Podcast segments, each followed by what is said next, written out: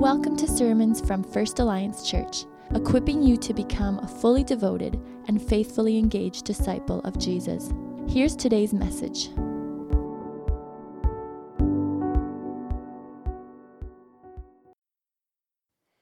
Good morning, everyone, and thank you for continuing with us here at First Alliance. My name is Tim Aaron, and we love spending time in Scripture and getting into God's Word. So let me actually read our text today, which is Galatians chapter 2, and then I'll pray for us, and then we'll dive into our time today. Galatians chapter 2, verses 1 to 10. Then, after 14 years, I went up again to Jerusalem, this time with Barnabas. I took Titus along also. I went in response to a revelation, and, meeting privately with those esteemed as leaders, I presented to them the gospel that I preach among the Gentiles. I wanted to be sure I was not running and had not been running my race in vain. Yet not even Titus, who was with me, was compelled to be circumcised, even though he was a Greek. This matter arose because some false believers had infiltrated our ranks to spy on the freedom we have in Christ Jesus and to make us slaves we did not give in to them for a moment, so that the truth of the gospel might be preserved for you.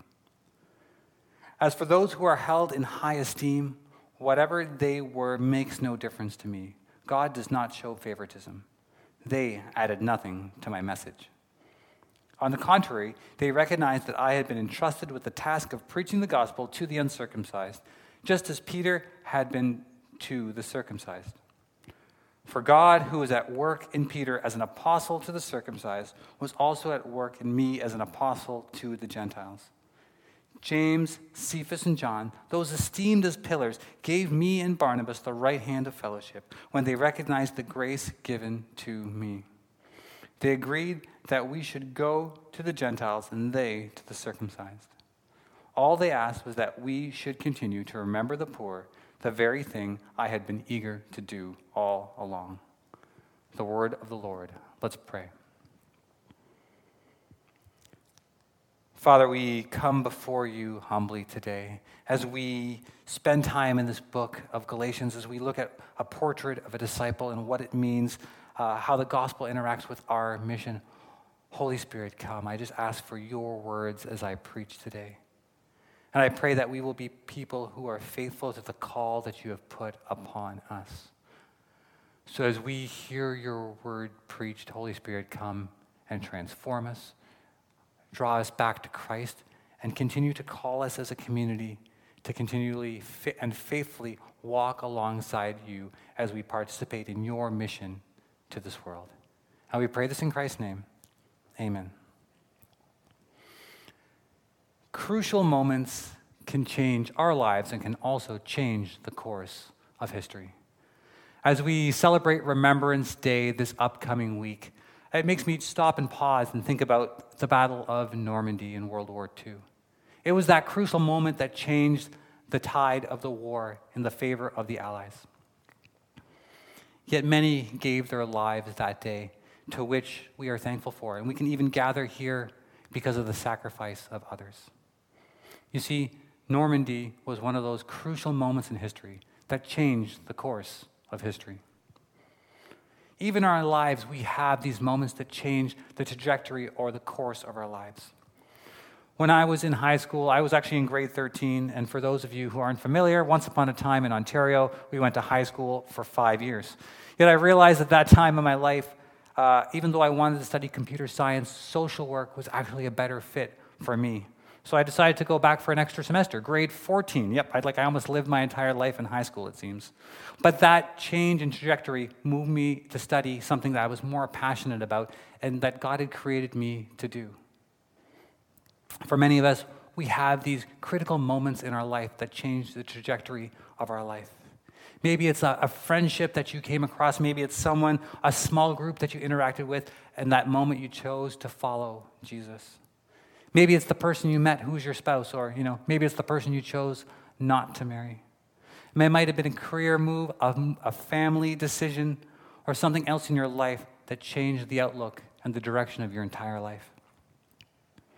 Today, as we dive into the book of Galatians, I think we come to an important moment in the early church, this actual really crucial moment.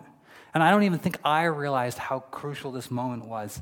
Yet today, as we study this text together, I think we will see what was this crucial moment that the church was facing? What is the truth of the gospel? How does the threat that existed then still exist today? And what is God calling us to now? And how we live on mission with Him? So if you have your Bibles, just keep them open in Galatians chapter 2. We'll just be diving back and forth in Scripture and working our way through this text. We believe God's word is true, is relevant, and it can transform our lives. So we love just letting the Spirit of God lead us in our time.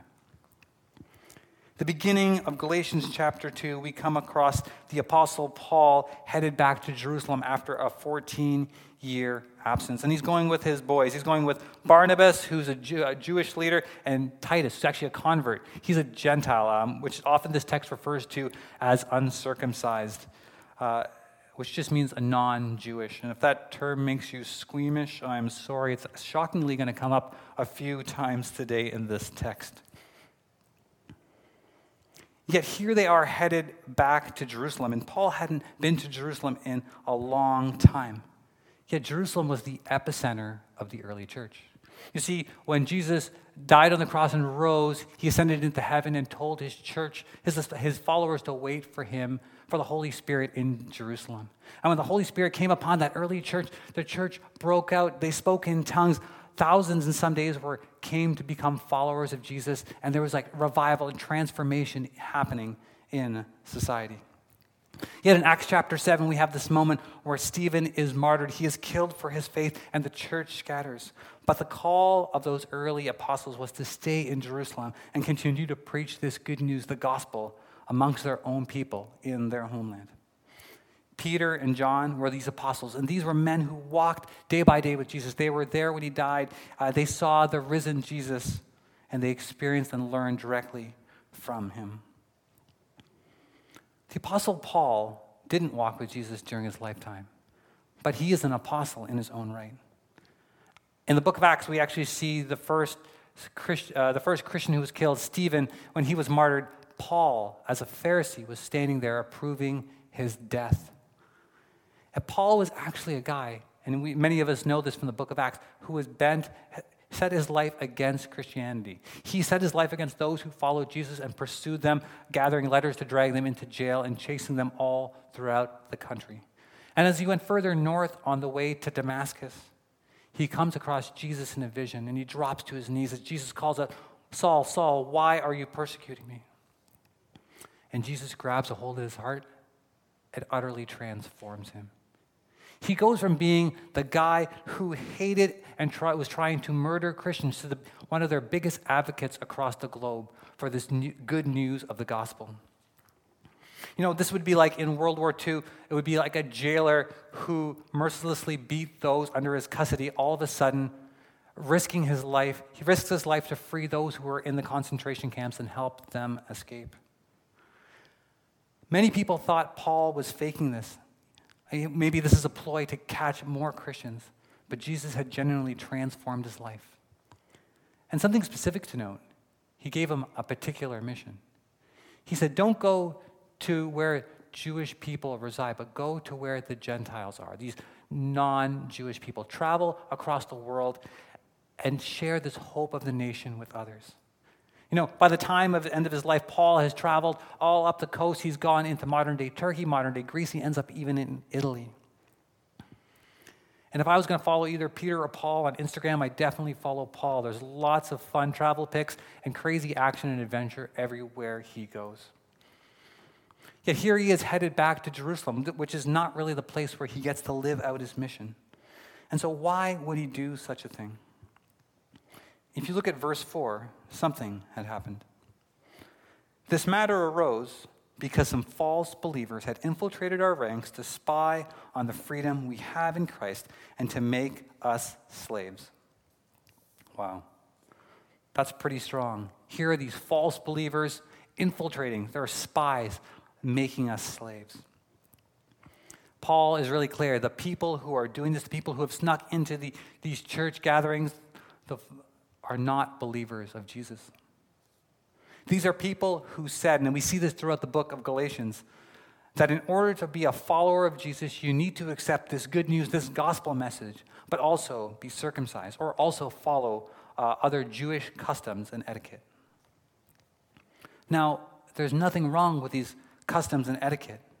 But Paul realizes that if people need to be circumcised or follow Jewish eating rituals in order to enter into the Christian faith, then they're actually believing a fake and corrupted gospel. It's no gospel at all. Paul sees the value and sees the importance that with the gospel, you have to keep it pure. You can't add even just a little bit to it. You know, ask someone who has celiac disease, who can't have any gluten, if they picked up a package that said, you know, this is 99% gluten free, they would put it down because it would ruin their body. Even just a little bit in there pollutes the whole thing. And Paul has realized that this is the case with these false believers, these infiltrators, these spies who have entered into the church.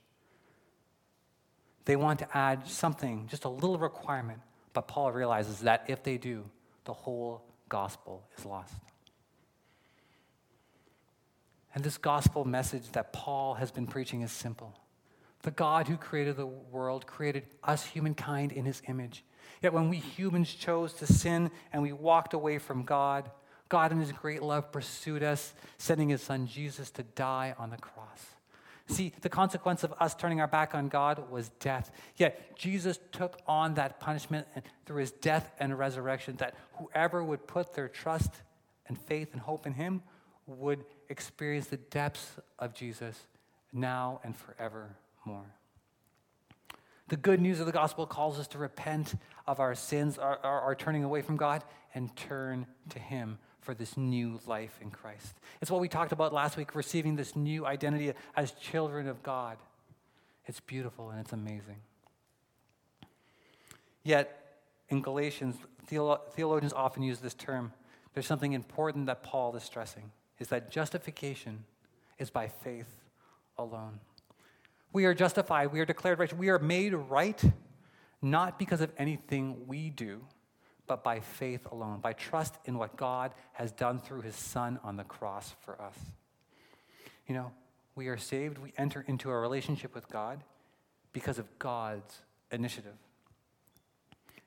And our part is we respond by accepting this gift and just saying thanks. If someone were to give you a gift for, you know, Christmas or for your birthday, the proper response, if you don't know, is just to say thanks. The thing you shouldn't do is like open your wallet and say, hey, you know, that would probably cost you a little bit. Let me give you some money, at least 10% of that purchase to help you offset it. It would actually be kind of insulting. When someone gives us a gift, what we should do is receive that gift with thanksgiving. And quite frankly, the gift that Jesus has given us is nothing we can earn on our own. We can never pay for that gift, even though we always and often try to do that. It's almost like human nature to try uh, to earn it ourselves. Yet there's a free gift that He gives to us. Our response is to simply look at Christ and what He did and simply say, Thank you. Thank you for what you have done. So in verse 5, we see why Paul is so strong in his response. We did not give in to them for a moment, so that the truth of the gospel might be preserved for you. Only the Apostle Paul realized how crucial this moment was to the early church. If the church was to compromise and add anything to the message of the gospel, that you could, you could, that you could be saved by faith, but plus obedience to cultural norms or whatever it might be, Paul realized that you would lose the gospel. You'd lose Jesus, you lose grace, you embrace legalism, and ultimately you lose the hope of the gospel and we lose our mission in Christ. Tim Keller, in his sermon series on Galatians, which I just say, check that out if you want to go deeper into the book of Galatians, talks about how crucial a text this was to the early church.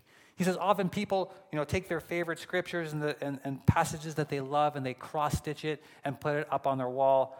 I don't know how many of you cross stitch. My wife does occasionally. Uh, it's not something I have uh, been ever known to do. But it's rare that you would ever find someone cross stitching this verse or this passage in their home. You rarely would walk into someone's house and see on their wall, yet not even Titus was compelled to be circumcised. Because the reality is, he was not compelled to be circumcised because he didn't need to embrace Jewish traditions and customs in order to receive God's gift. Paul actually brings Titus to Jerusalem to say, hey, look, here's this Gentile, this non Jew, who doesn't know our customs and our way. When I preached the gospel to him, he felt no compulsion to start following Jewish traditions and customs. And Paul comes to the apostles, Peter and John, and the church leader James, and he just wants to verify that, hey, are we clear? Are we preaching the same gospel? Are, and want to be clear about the idea that, that we are justified by faith alone in Christ Jesus. And so he goes to them in verse 6 and look at their response. The apostles, they added nothing to my message.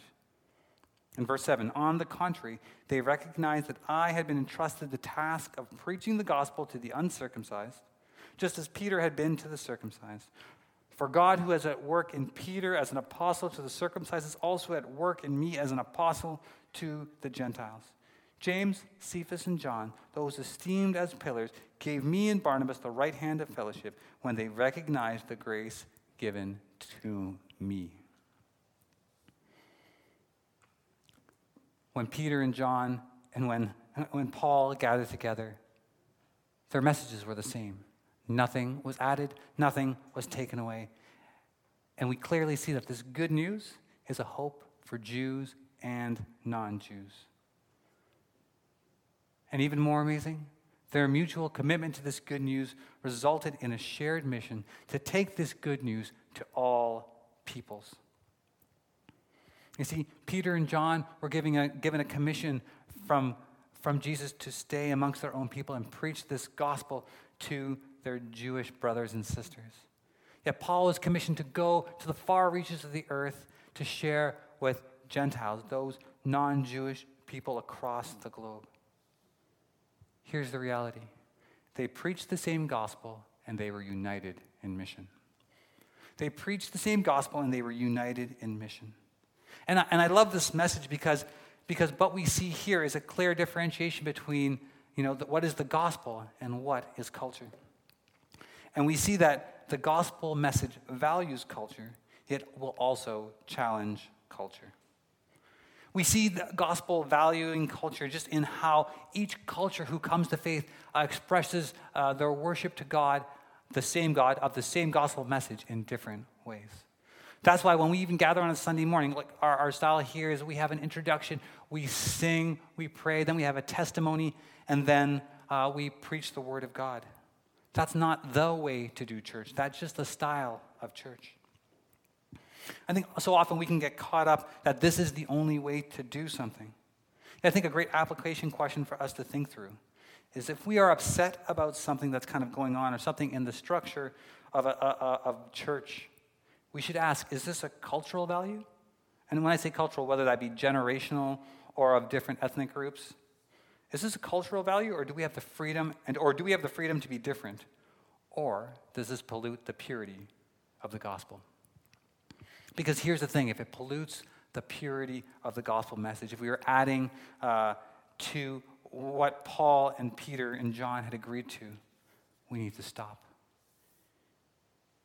Yet if it's a difference, we may just need to sit down and wonder is this that important? Or discuss how can we live out the gospel in our, with our different cultural expressions, whether generational or ethnic, together on mission. See, while the gospel will value each of our cultures, one of the beautiful things the gospel will do is will also challenge our cultures. Now, most people, and myself included, you know, we're great at pointing out the flaws or gaps in other cultures. It just comes naturally to us, or the cultures of our origin. Yet sometimes we're blind to our own cultural biases. You know, often, like many churches just run uh, their church like a capitalist business model as if that was the way Jesus designed it to be. You know, many of us in North America, and I say this as a North American, we view the gospel through an individual, individualistic worldview. We read the scripture as if, you know, uh, it wasn't written to the people of God, but just us, and we misread and misinterpret much through there. I think one thing that we often do is we fail to realize how much consumerism uh, affects the way we function. We come to church like it's Netflix. Hey, what's good for us here? What's fun? What's entertaining? We bring our kids or youth to church and say, you know, the church is to entertain them, amuse them, keep them, you know, like hook them, or else, you know, we'll find some, somewhere else to go or something else to do. Not to say that there's anything wrong in like being engaging, but often we come with a model of what can I get out of this? How will this satisfy what I desire? I don't really know if that's how God created the church or what he created the church to be.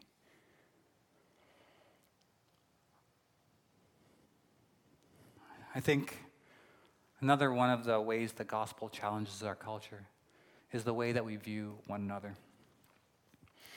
This past year, we've seen a lot of talk and discussion around racial tensions beginning with George Floyd and moving forward Yet, how often are we going to the gospel to understand what is biblical justice? How does that shape the narrative? And how, how, are we actually caring and valuing those on the margins or those who are misunderstood? Or do we, are we just blind because of our own cultural lenses that hinder us from really understanding our brothers and sisters in Christ? We live in this tension, and I'm thankful for Andrew Walls' language on this we embrace culture uh, because God values culture, yet we also know that the gospel will challenge culture because of sin that is inside our culture.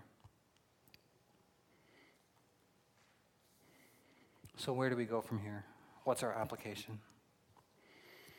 I just want to touch on four things justification through faith alone, learning to value culture, learning to discern our culture, and how the good news always results in mission.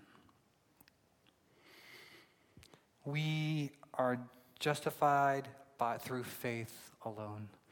Paul makes this really clear. He realizes the importance of not polluting the gospel and adding even the slightest thing to what makes us acceptable before God. So we have to be aware what, what usurps this whole notion of faith alone in Christ. You know, many of us have passions. We want, we want to say, hey, like, I want to follow Jesus, but I also want, you know, the good life, education for my kids, or financial freedom, or just to be accepted by my family. I think Tim Keller put it well anything you add to Jesus Christ to make you happy will become your slave master. One of the greatest tests, if we're following the gospel, is when one of those things like you know the good life or happiness uh, or, uh, or my kid's future uh, is challenged by the gospel. I want jesus plus you know i want to be happy but if i can't be happy right now do i really want jesus? It's always great to ask ourselves what is the thing uh, that we wouldn't give up in order to follow jesus? Second do we do we think of culture as God's gift for us? Do we think of culture as the beautiful design that He's given this world and that we all can express the beauty of the one saving gospel of Christ in our different cultural forms? Do we spend more time pointing out the flaws in other cultures or other generations? Or do we intentionally seek to understand the God giving blessings that each one of them has? While we live in that tension of valuing culture, we always have to be wise and discern culture because sin permeates all things in our world. Do we understand how the Western view, worldview makes us slaves to freedom, makes us slaves to choice, treats us like consumers, and we treat others like consumers? And it makes us care more about ourselves and our family, making us narcissistic rather than following the way of Jesus to love God and love others. I think a, a, word of wisdom, too, is that I think our cultural blinders often uh, are great points where the enemy uses it to attack us. Whether on racial reconciliation or whatever the issue might be, the enemy loves using, uh, you know, dividing and breaking us apart. Yet often, when we spend time discerning, listening, and understanding, we can understand what is the gospel and what is the gospel calling us to and how it's calling us to respond in this season.